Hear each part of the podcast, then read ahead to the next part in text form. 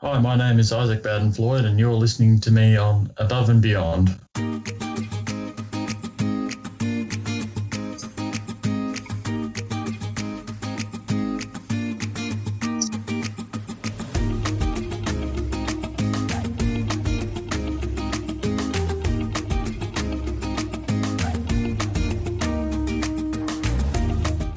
It's Mike Myers with another episode of Above and Beyond, brought to you by the Reengineering Australia Foundation, where we strive to engage, inspire and educate students, teachers and industry about the career pathway options that exist in the fields of science, technology, engineering and mathematics.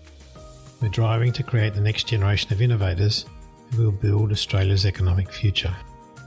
Career decisions and the transition to the world of work exist at the boundary layer between schools and the real world. When it comes to selecting a career, students don't know what they don't know. So it's important to interface students with as many options as possible, increasing the likelihood of sparking a passion, particularly in areas where they may not have had any previous exposure. Career decisions are influenced by knowledge, passion, experience, advice of parents, career advisors, social media. For some, the crack in the footpath they may have tripped over that changed their life. Career decisions should be driven by the passions and skills of the students rather than by a somewhat random and last-minute decision process. The more assistance we can provide students to limit the number of variables in the decision equation, the more confident the students will be to make decisions that fit with their passions and their skills. There's much research validating the importance of peers and role models in the career decision process. It's important to connect students with people who are not far in front of them in terms of their career journey, people who talk their language. Today I'm talking to a young engineer not far along his career path of undersea exploration. My goal will be to uncover career opportunities which students may have never thought of in the past, at least until today. My guest, Isak Bowden-Floyd, is currently working as an autonomous underwater vehicle engineer at the Autonomous Maritime Systems Laboratory at the Australian Maritime College in Launceston, Tasmania. His scope of work includes conducting research and development and the operations and maintenance of both large AUVs, that's autonomous underwater vehicles, and small remotely operated vehicles, ROVs. Isak graduated from ocean engineering and has been involved with AUVs for the past 8 years, some of which overlapped with his undergraduate course. So welcome, Isak. Thank you, Mike. How are you? Yeah, well, and yourself? No, they're good. Can you first explain for us what ocean engineering and how it might be different to, say, naval architecture or other forms of engineering? Sure thing. Ocean engineering, I guess, as it was originally sort of constructed, was designed to educate a workforce of people to inject into the offshore oil and gas industry, where it being sort of designing offshore oil and gas infrastructure, subsea pipelines, wellheads, as well as coastal infrastructure such as breakwaters and wharves, etc. Although in the past years, it's really started to transition because it does sort of morph to what the industry needs too. So in the previous years, when I was going through the course, it had started to adopt other technologies such as underwater vehicles and renewable energies into its course as well. So I guess it's everything offshore. The structural engineering of ocean engineering, one might say. It covers everything from sort of structural, mechanical, fluid dynamics and much, much more, really. I guess where that deviates from naval architecture is the focus for naval architects is primarily on the design and construction of vessels, how vessels will handle certain wave conditions or loading conditions, whereas we're not really focused on the things that move through the water, more things that are moored out to sea or connected to the seabed. My impression was that Uni Tasmania was mostly focused on boats and things. Maybe that's because of the testing tanks and things, but you're saying it's also focused on a lot of structural elements of operating with the sea. Indeed, yeah. I was going to ask whether ocean engineers are immune to getting seasick, but it doesn't seem like you're doing boats, so that question probably doesn't apply. I do spend a lot of time on boats, though. Definitely not. I'm a great candidate for what not to do when you get to sea, and that's get seasick. So back in my teenage years, I thought I was immune to getting seasick, growing up on and around the water, but when I found myself sitting on the back of a dive boat in my late teens, I learned the cruel reality of seasickness, although it hasn't slowed me down, that's for sure. How would you describe your role as an engineer now differently from what you thought engineers did when you were at school? Has your attitude or understanding of engineering changed dramatically? It has. I guess it's hard to capture what you thought back then, but I guess in the back of my mind, it was me sitting in a design office in front of a drafting board sort of thing with a bunch of other like-minded associates sort of all tackling one big problem, and then going out to site with a clipboard and sort of seeing out whatever you were sitting in the office designing. Compare that to what I do day to day now, and it's polarisingly different. So is engineering better now that you're in amongst it than what you thought it would be, and why?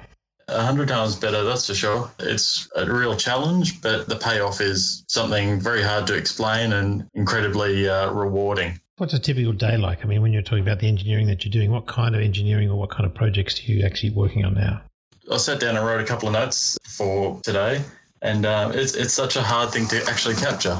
You look at what I do day to day or month to month or year to year, and it's so dynamic. I guess just to give you a bit of an example, it's everything from working out design modifications on a variable ballast system for our vehicle to driving around surface vessels to servicing hydroplane actuators, working on the back deck of an icebreaker, conducting on-the-fly fiberglass repairs in remote field locations, to being online with acoustics engineers in the US trying to debug instrumentation and see why you're not getting the results that you really require. You're working at Maritime College on AUVs and AUVs, so what's the difference between the two from a student's perspective? The primary difference is one comes with strings attached. In essence, an AUV is very similar to an ROV, but one has direct control, the other doesn't. As soon as an autonomous underwater vehicle leaves the surface, it's on its own. There's relative communications or tracking, but realistically, it's on its own making decisions in how to act if it encounters obstacles or how to react in an emergency situation, and really just how to carry out what you've asked it to do. An ROV, on the other hand, has a line going to the surface, and you're there controlling it with a remote control. So you're physically driving it and telling it what to do every minute of the day. It's not making decisions for itself. Yeah. So I guess it can have elements of autonomy. So more like a ship's autopilot or something. It can maintain a steady course or something, but a lot of it's down to manipulation and an actual human input. Where would you use the different devices? Is there a particular place and time that you'd use one over the other? Probably more typically if you're trying to inspect something that you've recognised there's a problem. So, for instance, if you have a leaking pipeline, if you've got a leak somewhere along, you might use an AUV to survey the pipeline or a ship, try and identify areas where you might see a problem. Then you might use an ROV to go down and poke it and prod it with its manipulator arm and have a really good look around it with a camera and tighten a nut and bolt that might have come loose or do some welding and then send a diver down potentially. So there's grey areas between them all, especially with a lot of the developments that are coming on with AUVs at the moment. But in essence, that's your distinction. With an AUV, you basically have got to program it and it goes off and does what it's going to do, and it's quite difficult to communicate with them under sea, isn't it, over any distance. But ROV, you communicate continuously. Yeah, correct. Do you do a lot of work in the communications area as well, or do you try and improve that communication with AUVs, or you just assume that you can't do that? It's very tricky because you can get longer and longer range communications with an AUV, but it's really the medium in which you're working, which is water, which is the giant stumbling block. You have to reduce the frequency and increase the power output to get a longer range, but with that comes slower transmissions and you end up with very small packets of information. It's an interesting one because, as you might be aware, a lot of the sensors that an AUV will use to either map or to collect water velocity measurements or things like that are all acoustic signals, and you're also trying to communicate with acoustics. And there's certain instances where if you're trying to communicate from a ship to an AUV using a low frequency, high amplitude signal, you'll end up essentially just with big blank spots in your data. Because it's just like someone you trying to listen to or look at something and then someone's shining a light in your eyes sort of thing. So it's a sort of a blinding signal sometimes. So it's one of those things that is being developed, not so much by us, but it's just something you sort of have to work with and work around. So what depths are AUVs and ROVs that you're working with operating at? our large AUV that we run is depth rated to 5,000 metres, so it can go 5 kilometres under the sea. To date, we've probably run that up to about 13 or 1,400 metres, which it's quite hard to fathom if you're trying to think about it, and our vehicle's not even half ocean depth rated. So you look at the Marianas Trench and it's 11 kilometres deep, and it's so hard, it's mind-boggling how deep that is and how much pressure exists at that sort of depth. I would imagine that trying to make any communication would be more and more difficult as you get temperature barriers and things as well. Do they impact on the communication? Indeed, yeah. And especially when you end up with thermoclines, which is a change in water density, primarily salt-driven, it's incredibly hard. As with any signal going between two different mediums, you will get some sort of refraction or reflection or distortion of the signal. Is there more salt at the bottom of the ocean or at the top of the ocean? It really depends where you are. That's a very much a loaded question. And then you get down to Antarctica and everything flips on its head. Because there's a lot of fresh water down there? You just have so many processes sort of acting, and you've just got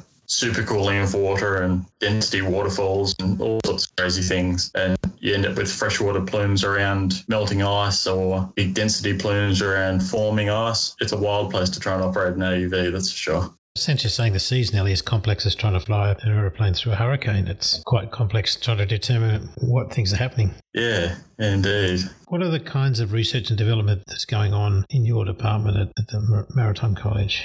Some of the stuff has been science-based and some of it engineering-based. I mean, just flicking back through the last 12 months, we worked very closely with some scientists in Hobart to help design and develop and integrate a trace metal clean water sampler into our AUV, which was then ultimately used in the Antarctic mission, which preceded all that work. We also tested and designed and manufactured a large ship-based launch and recovery system for our vehicle as well. So a big sort of sled-based launch system that allows the AUV to slide off the back of a ship in a controlled manner, of course. What's the basis for the science?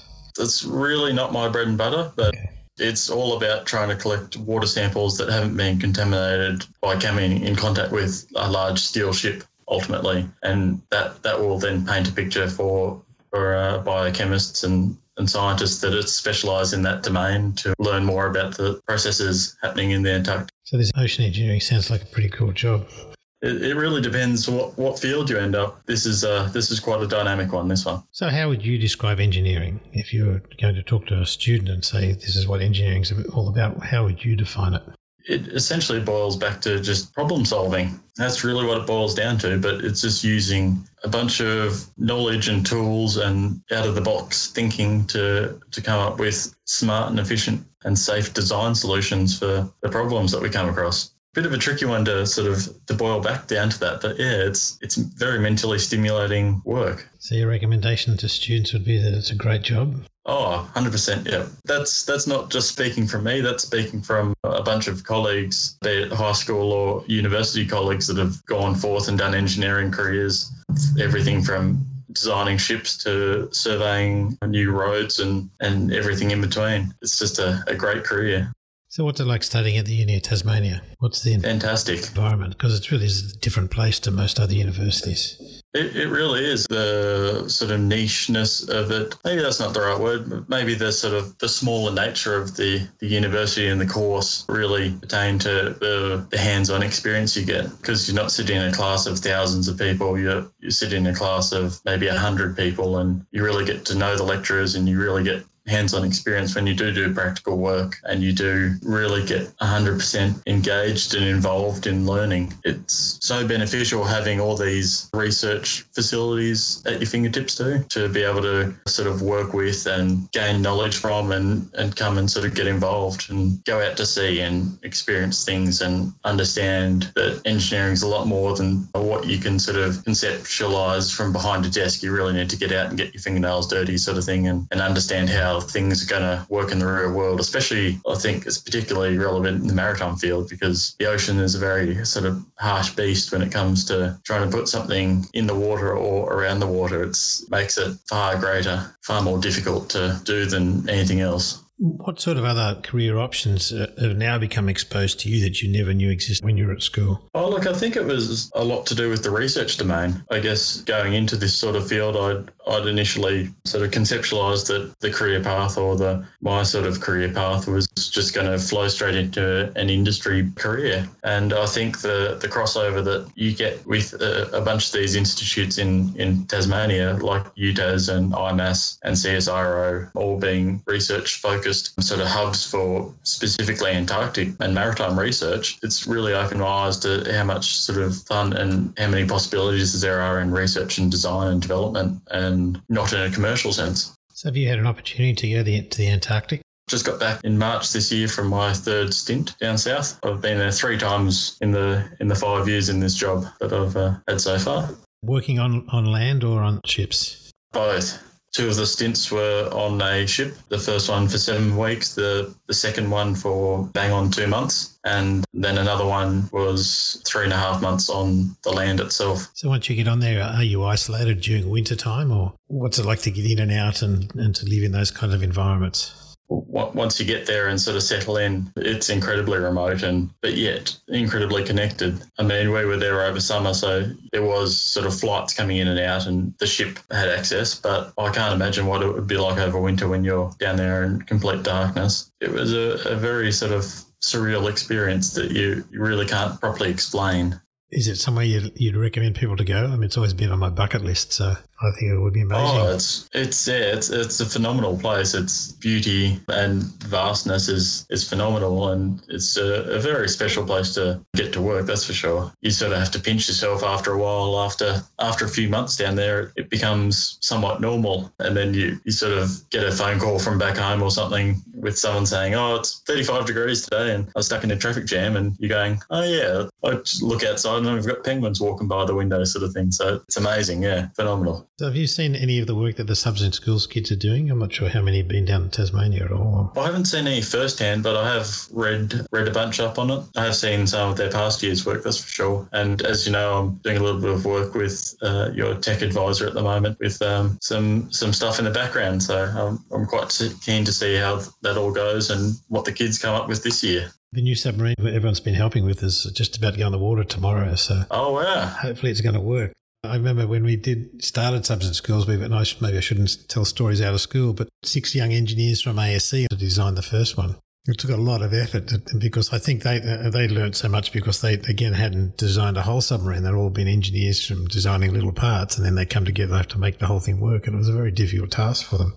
It's unbelievably hard when you boil it down. There isn't much to it in a way, but it's just marrying everything together. And as a few people have said in past times, it's keeping the water out. That's one of the big challenges. When you add the science, pressures and everything else, the design environment completely changes, and it's quite difficult to work with. Completely, and spending all that time on certain submarines, especially as I've come to realise, and then sending it off on a voyage under a sheet of ice where, you know, if it doesn't come back, there's a 100% chance you're not going to get it back. It's the ultimate sort of engineering thing, because you can't just press pause or whatever and go in and just double check something, because once it's gone, it's gone. It really sort of makes you very focus orientated on making sure that you do absolutely everything you can to get it back. So if you were talking to students and they were half interested in following their dreams into undersea exploration, what would you advise them on how to do it, or how to think about it, or how to approach the problem of moving into that as a career?